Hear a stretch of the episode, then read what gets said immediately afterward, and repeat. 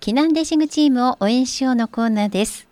このコーナーは選手に電話かけてお話を伺う選手にテレフォンをでお届けをしています。今回はこの方の登場です。こんばんは。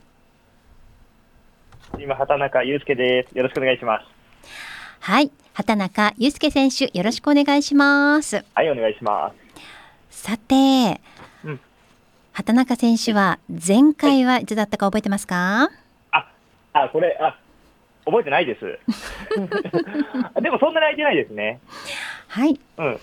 えー、6月30日ということで、うん、2ヶ月ちょっとぶりですけどもね。うん、はいはい、あの次回はちゃんと覚えてますみたいな話でしたけどもね。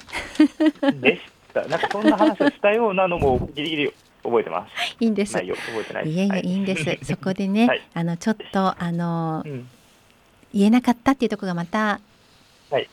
はい。いいとこだなっていう。よくわかんないですけど、ポジティブに捉えていきましょう。はい。はい、ありがとうございます。はい。まあ、久しぶりのラジオですけれども、私は、えー、畑中選手にはお会いしたばかりです。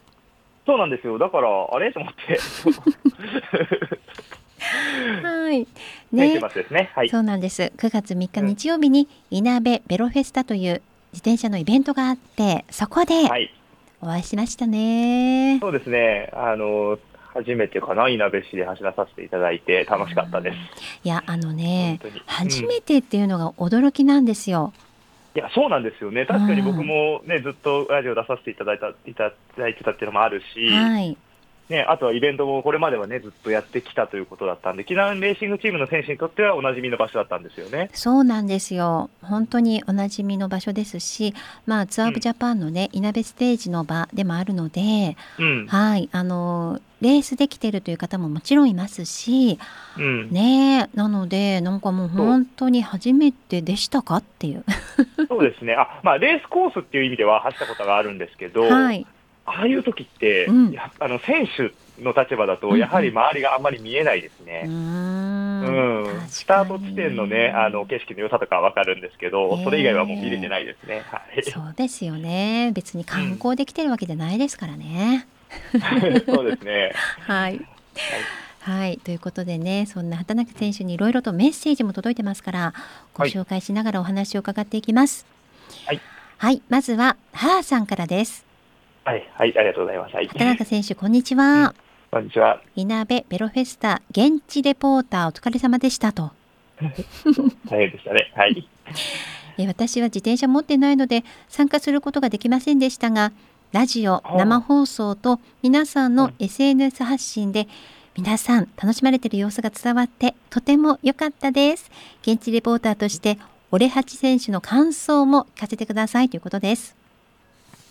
えーとですね、うん、まず楽しかったです。なんですけど、えーと、現地レポーターということで、指定された時間に指定された場所に着かなきゃいけないということで、はい、えー、なかなか土地勘のない自分としては、あの結構緊張してスタートしたんですよ。だったんですけど、はい、えーとね、そちらの地域で活動している方で、はい、あのアテンドお兄さんというね、うん、なんとアテンドを趣味でしているという方がいまして、はい、有名な方です。はい。そうですね。うん、で、その方にですね、あのタイムスケジュールまで管理していただいて、地元のね、いなべ地元というかまあいなべ市を中心に走られているようなんですけど、はい、えー、ぴったりな感じでコース案内していただいてですね。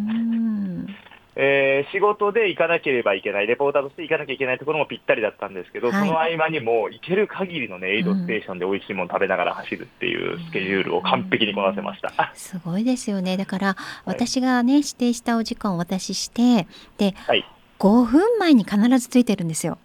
はい。こんなことあるっていうぐらい正確で、はい、いや素晴らしいな畑中選手と思ったら陰でそういうサポーターがいたというね。そうなんですよ。だから、はい、えっと、最初ね、あの、スケジュールいただいたときに、はい、あの、自分でね、地図引いて、うん、あの、ここ何キロあるから何分で移動してって全部考えてたんですけど、はい、現地入ってからそれ全部、あの、もう見るのやめまして、プロのアテンドの方にお願いして、えー、僕はあの現地で美味しいもの食べながら好き勝手、あのいなべの良さを喋らさせていただきました。はい、何よりです。はい、続いて、そぞさんからこんにちは、畑中選手、かおりんさんとこんにちは。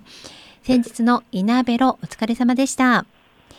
えー、僕は仕事で参加できませんでしたが皆さんの写真から楽しさが伝わってきました。来年こそは参加したいですね、と。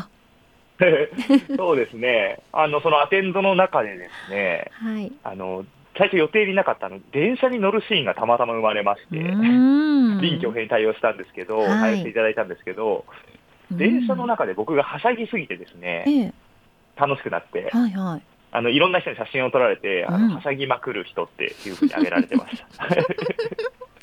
いや本当にあの写真を見るだけでもね楽しいんだろうなってみんな想像したと思います。で、なかなかね、自転車をね、電車の中に入れるっていう体験、最近ね、サイクルトレインっていうのは各地で行われてるんですけど、えー、やはりね、選手ってあんまりそういうのね、経験することが実はなくて、えー、初めてだったんですよ。そうだったんですね。愛車と一緒にだから電車乗って楽しかったです。よかったですね。で、ソソさんが畑中選手のブエルタ・ア・エスパーニャの解説、とても好評ですねって。ありがとうございます。はい、まさかユンボのセップ・クス選手がリーダージャージをキープするとは思いもよらなかったのではないでしょうか。次回の畑中選手の解説までリーダージャージをキープし続けたらいいなと思ってますって。はい。えっとですね、今、あのね、あの結構ディープな質問来ましたね。質問というか、あのコメントいただきましたね。はい、あの世界でね、あの三大グランツールって言われてる3つの大きな大会の、えー、えっと今年の中で最後のですね、はい、スペイン一周レース、ブエルタ・エスパーニャというのがね、あの行われてまして、えーそのね、あの解説あの放送がですね日本だと J スポーツで行われてるんですけど、はい、こちらで今、解説をあのさせていただいてまして、えー、えでその中でですね、えー、今、リーダージャージ着てる選手がですねチームの中でエースではなく、アシストとして出走した選手がですね今、かなりいい位置、上位につけていまして、かなり盛り上がってるんですよ。そうですか、じゃあちょっと解説の違いもありますよね。そうなんですよ、うん、でまた後日ね、うん、えー、っと僕、まだもう一ステージあの解説する時があるので、はい、皆さん、ぜひ聞いてみてください、そしてですね、はい、ハッシュタグ J スポサイクルというので、ですね、うん、畑中選手の解説がいかにいいかをですね皆さん、コメントしていただくと、僕が今後もあのそれで出れるので。なるほど ぜひ、ぜひ、はい、レースもチェックしていただいて、はいうん、コメントもしていただけると嬉しいです。そうですね。どんどん上げていきましょう。畑中選手、はい、素晴らしい、すごい、わかりやすいと。はい。そうですね。ね。はい、僕じゃなくて偉い人にじゃ見てもらえるようにちょそうですね。はい、そっち方向に向けてということで、はい。で、ソゾさんが少し話変わるんですけども、はい、飛行機での輪行の話、自転車の選手は飛行機で国内や海外へ移動することもあると思います。その時に海外への場合はタイヤの空気を抜きますが、国内での飛行機の移動はタイヤの空気を抜きますか？初めての飛行機輪行で気をつけたいことが、はい、気をつけた方がいいことがあれば教えてくださいって。はあはあはあ、なかなか今回はあれですね、うん、結構専門的な質問がいっぱいいきますね。はい、まずね、あの電車と飛行機でまず違うんですけど、はい、でさらに飛行機の中でもトランジットありの海外と、あとトランジットなしで預けてすぐあのつける日本の国内のあの輪行があるんですけど、うん、あの今、輪行っていうのは自転車をばらして、そういう公共交通機関で移動することなんですけど、はい、国内の場合はですね、まずあの取り扱いがかなりあの安全なので、海外用よりは少し薄めの輪行バッグでいけます。っていうのが1個と、はい、えー、空気圧の件なんですけど、ええ、あのとはいえ、国内線でも飛行機で上に上がりますので、気圧が変わってしまいますので、空気は、えー、抜きます。はい、はい、ただ、ですね最近、チューブレスタイヤなんかで、えーと、うん、抜きすぎてしまうと、タイヤがですね外れてしまうんですね、リムから。はい、なので、ほんの少し弾力があるぐらいまで落とします。もう外は走れないレベルまでは落としますね。はいいや、その方が安全だと思いますね。はい。あとは、あの、航空会社によっては空気、空気しっかり落としてくださいということなので、指定もされていると思うので、しっかり落としてください。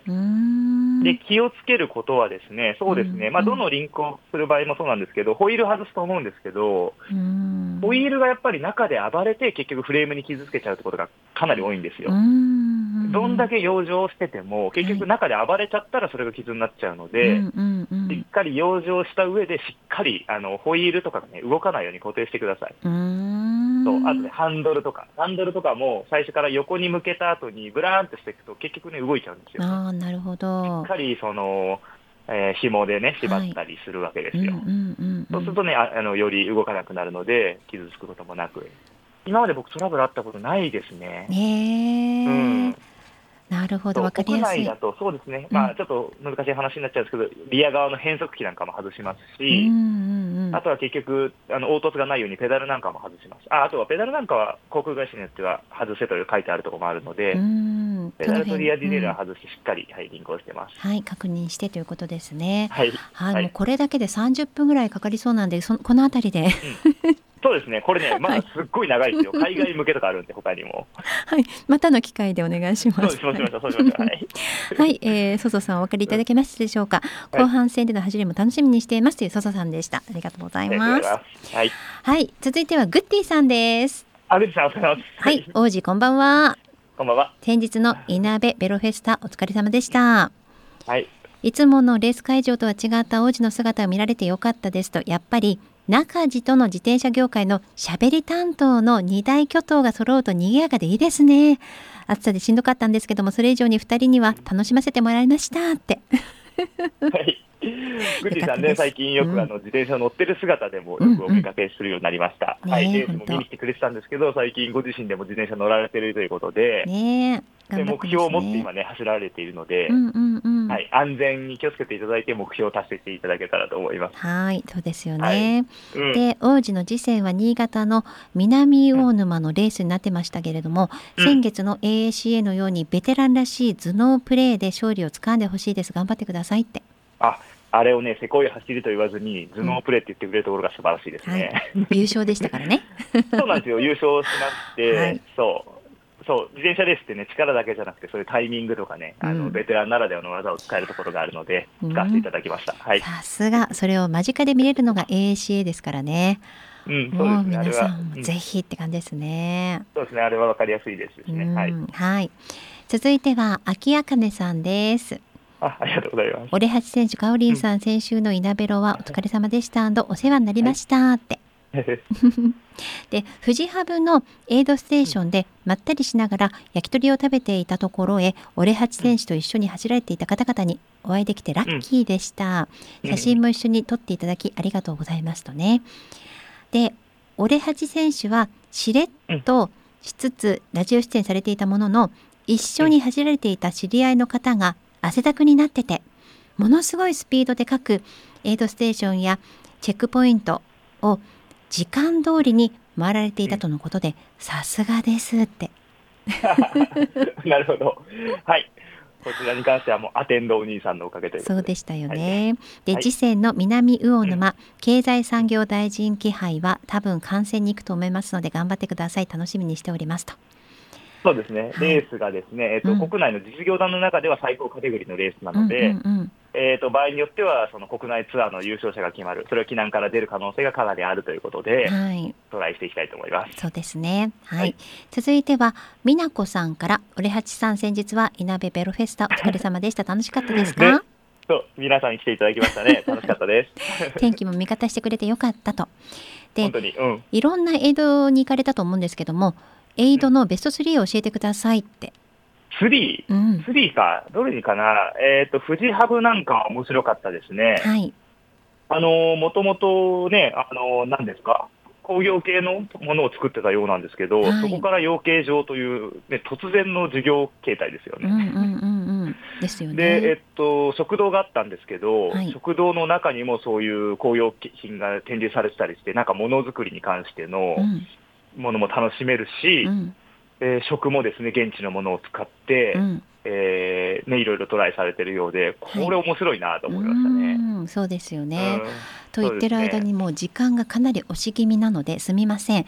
えっ、ー、と、はい、美奈子さんまたお会いできるの楽しみにしています。これからも頑張ってくださいね。ではではということで。はい。はいそしてですね、うん、実は今日、うん、ツールド北海道のレースがあったんですけども、うん、秋やかめさんのねメッセージも書いてあるんですけどもね、ちょっとレースでアクシデントがあったということでね、はい、このステージがキャンセルになってしまったということもあったんですよね。そうですね、うん、はい、あの自転車レース、まあ、レースはですね、はい、一部ね、危険もあるんですけど、今回ちょっと、その通常のね、自転車レース以上の、えー、ではあまり起きないことがちょっと起きてしまって、まだ現地からの情報が全部入ってきてないのであれなんですけど、やはり今後もしっかり安全対策を、まあ、今度はこれからは僕みたいなベテラン選手がその選手側からもしっかり要望を伝えてより安全な大会を行えるように、あのこの競技続けていきたいと思います。本当ですよね、まあ、選手としては気持ちを切り替えてというところだと思いますけれども、はい、ね、ここからまたまずはその、怪我されてしまった方が、まあ、どうにかね、はい、あの良くなっていただくということを願ってます、はい、あとはチームとしては、やはり一回、えー、落ち着け気持ちを落ち着けて新たに進んでいきたいと思います。はい、そうですね。はい、ではまたチームのね引っ張っていくリーダー的な存在としても、うん、後半戦に向けての意気込みで締めくくっていただけますか？そうですね。はい、一旦チームあのまずは安全に北海道から帰ってきていただいて、一回まあまたみんなミーティングして、これから、えー、どういうふうに自転車レースにもう一回向き合っていくか、そえー、話し合って、はい、え皆さんにまたいいレース、安全でいいレース、えー、見せられるように頑張りたいと思います。はい。はい、ファンとしても見守りながら応援したいと思いますので、これからも頑張ってください。ね、はい、ありがとうございます。はい、畑中祐介選手にお話を伺いました。ありがとうございました。はい、ありがとうございました。以上、沖縄レーシングチームを応援しようのコーナーでした。